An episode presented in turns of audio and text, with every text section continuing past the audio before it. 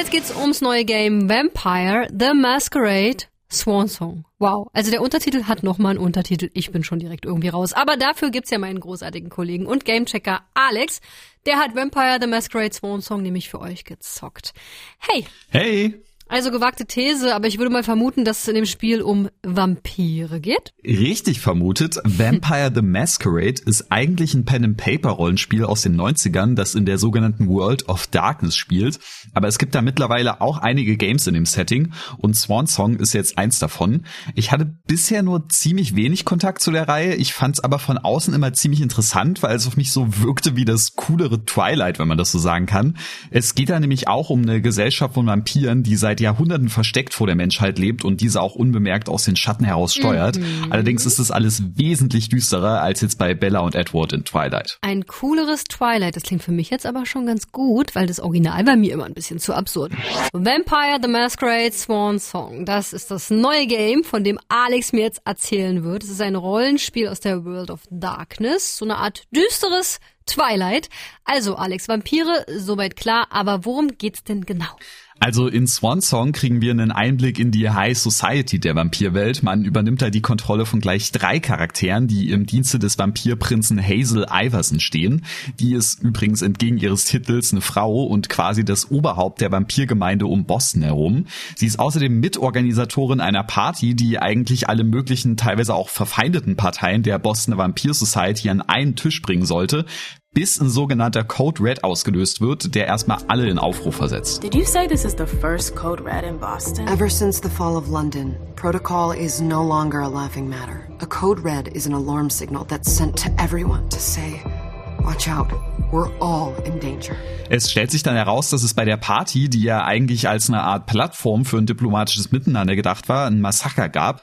Daraufhin verdächtigt dann am Vampirhof natürlich erstmal jeder jeden, irgendwas mit diesem Anschlag zu tun gehabt zu haben. Und um die Situation irgendwie aufzuklären, ruft Hazel dann die drei ProtagonistInnen des Spiels, Emmem, Leisha und Caleb auf den Plan, um Nachforschungen anzustellen. Okay, das klingt jetzt eher wie ein Polit-Thriller, besetzt mit Vampiren, aber weniger nach Action, oder? ist nicht ganz falsch, denn das Besondere an Vampire Swan Song ist, es gibt keine Kämpfe, also zumindest keine, an denen ich als Spieler direkt beteiligt bin. Alle Auseinandersetzungen werden in Dialogen ausgetragen und es gibt viele Rätsel und Detektivarbeit zu erledigen. Swan ist also so eine Art Mischung aus einem Rollenspiel, einem Adventure und einem Narrative Game.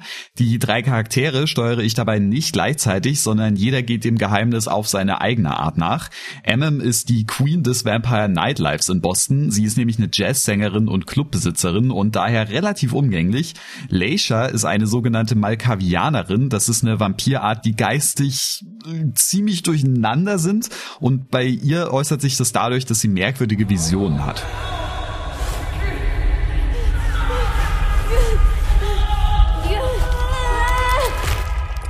Caleb ist der Typ aus der Runde, der dem klassischen Vampir, wie man ihn halt so kennt, am nächsten kommt. Er ist eitel, hinterlistig und hat ein ziemlich großes Ego, mit dem er andere auch ganz gut einschüchtern kann. Hin und wieder überschneiden sich die Wege der drei bei ihren Nachforschungen, oft sind sie aber auch auf sich allein gestellt. Mhm, das gefällt mir eigentlich ganz gut. Auch so die Idee, dass es ein Mystery-Spiel ist ohne Klopperei. Finde ich ja eigentlich auch, denn bei vielen Spielen, da hast du das Gefühl, dass die EntwicklerInnen sich gezwungen gefühlt haben, in ihr Spiel noch irgendwie ein Kampfsystem zu quetschen, damit es halt massentauglich unsicher wird. Und das ist gleich doppelt doof, weil es halt dann meistens nicht nur unpassend ist, sondern weil es dann oft auch nicht gerade die spaßigsten Kämpfe sind. Deswegen finde ich es auch ganz cool, dass hier drauf verzichtet wurde und man sich eher auf die Geschichte und die Dialoge fokussiert hat. Aber leider ist es dem Spiel nur in Teilen gelungen, mich damit zu fesseln. Vampire the Masquerade Swan Song ist ein Spiel, da gibt's nicht so viele krasse Kämpfe, die ihr spielen müsst, sondern stattdessen quatscht ihr, rätselt oder erkundet. Das klingt an sich ganz cool, aber unser Sputnik Gamechecker Alex hat mir schon gerade eben gesagt, zu 100% hat sich nicht überzeugt, ne? Leider ja. Generell gilt hier, je länger das Spiel ging, desto mehr war ich auch dabei, aber gerade der Anfang ist eine echte Geduldsprobe. Sie schaffen es nämlich nicht so richtig gut, mich in die Welt und das Setting von Vampire einzuführen und das, obwohl ich mir halt echt echt Mühe gegeben habe, mich vorher auch mal ein bisschen zu informieren und mir ein paar Sachen dazu durchgelesen habe. Für eingefleischte Fans der World of Darkness mag das vielleicht ein bisschen anders wirken, aber besonders wenn das Spiel hier direkt am Anfang mit Begriffen wie Hexenmeister von Hardfall, das Salem Gildenhaus oder Crimson Oaks um sich wirft, dann war ich halt echt schnell lost. Die Story kommt auch ziemlich schwer in die Gänge und lange wusste ich gar nicht so richtig, worauf ich mich konzentrieren soll. Später wird das dann alles noch deutlich spannender, aber bis dahin muss man sich eben erstmal durchbeißen. Dazu kommt dann auch noch, dass Swan Song offensichtlich nicht das höchste Budget hatte und die Gesichter der Charaktere beziehungsweise vor allem die Animationen sehr steif und puppenhaft wirken, was in einem Spiel, wo ich halt viel Zeit mit Dialogen verbringe, natürlich besonders doof ist. Ja, klingt nicht so dolle. Aber würdest du sagen, dass es trotzdem Spaß gemacht, wenn man sich durch den Anfang erstmal durchgekämpft hat? Ja, schon, denn das Spiel macht was, wovor ich echt viel Respekt habe. Es verkauft mich bzw. sein Publikum nicht für blöde. Man muss sich nämlich schon teilweise echt clever anstellen beim Leute ausfragen, Hinweise suchen und kombinieren. Da wird mir zur Abwechslung halt mal nicht alles vorgekaut und die Lösung vor die Nase gehalten. In Gesprächen gibt's da verschiedenste Arten, um an die Infos zu kommen, die man will.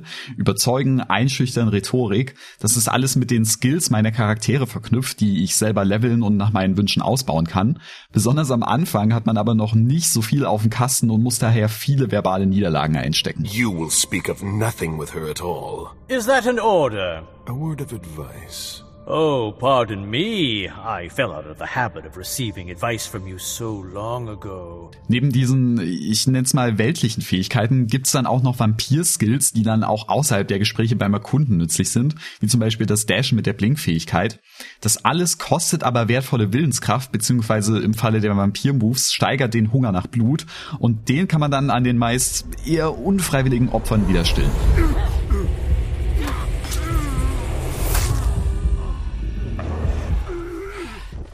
Dabei sollte man dann aber darauf achten, nicht erwischt zu werden und auch niemanden so leer zu saugen, oh dass die Person dabei drauf geht. Mhm. Denn das erregt Aufmerksamkeit und die verletzt die titelgebende Maskerade der Vampire, was nicht toleriert wird. Stimmt, Blutsaugung, das hast du ja auch noch gar nicht erwähnt. Das darf natürlich nicht fehlen in einem Vampir-Game, aber insgesamt hat das auf mich den Eindruck, dass du das Spiel eher durchwachsen findest. Ja, also das trifft's ganz gut. Swansong hat auf jeden Fall seine Stärken, aber vergraben unter einem ganzen Haufen Bullshit und nervigen Kram, durch den man sich erstmal durchschlagen muss muss. Und ich glaube, für die, die gerade Bock auf eine Vampire Story haben, für die ist es das auch wert. Aber ich denke nicht, dass das Spiel für besonders viele so richtig interessant sein wird. Okay, falls ihr euch doch angesprochen fühlt, Vampire the Masquerade Swan Song gibt's für PC, PlayStation und Xbox, kostet so zwischen 50 und 60 Euro. Danke dir, Gamechecker Alex.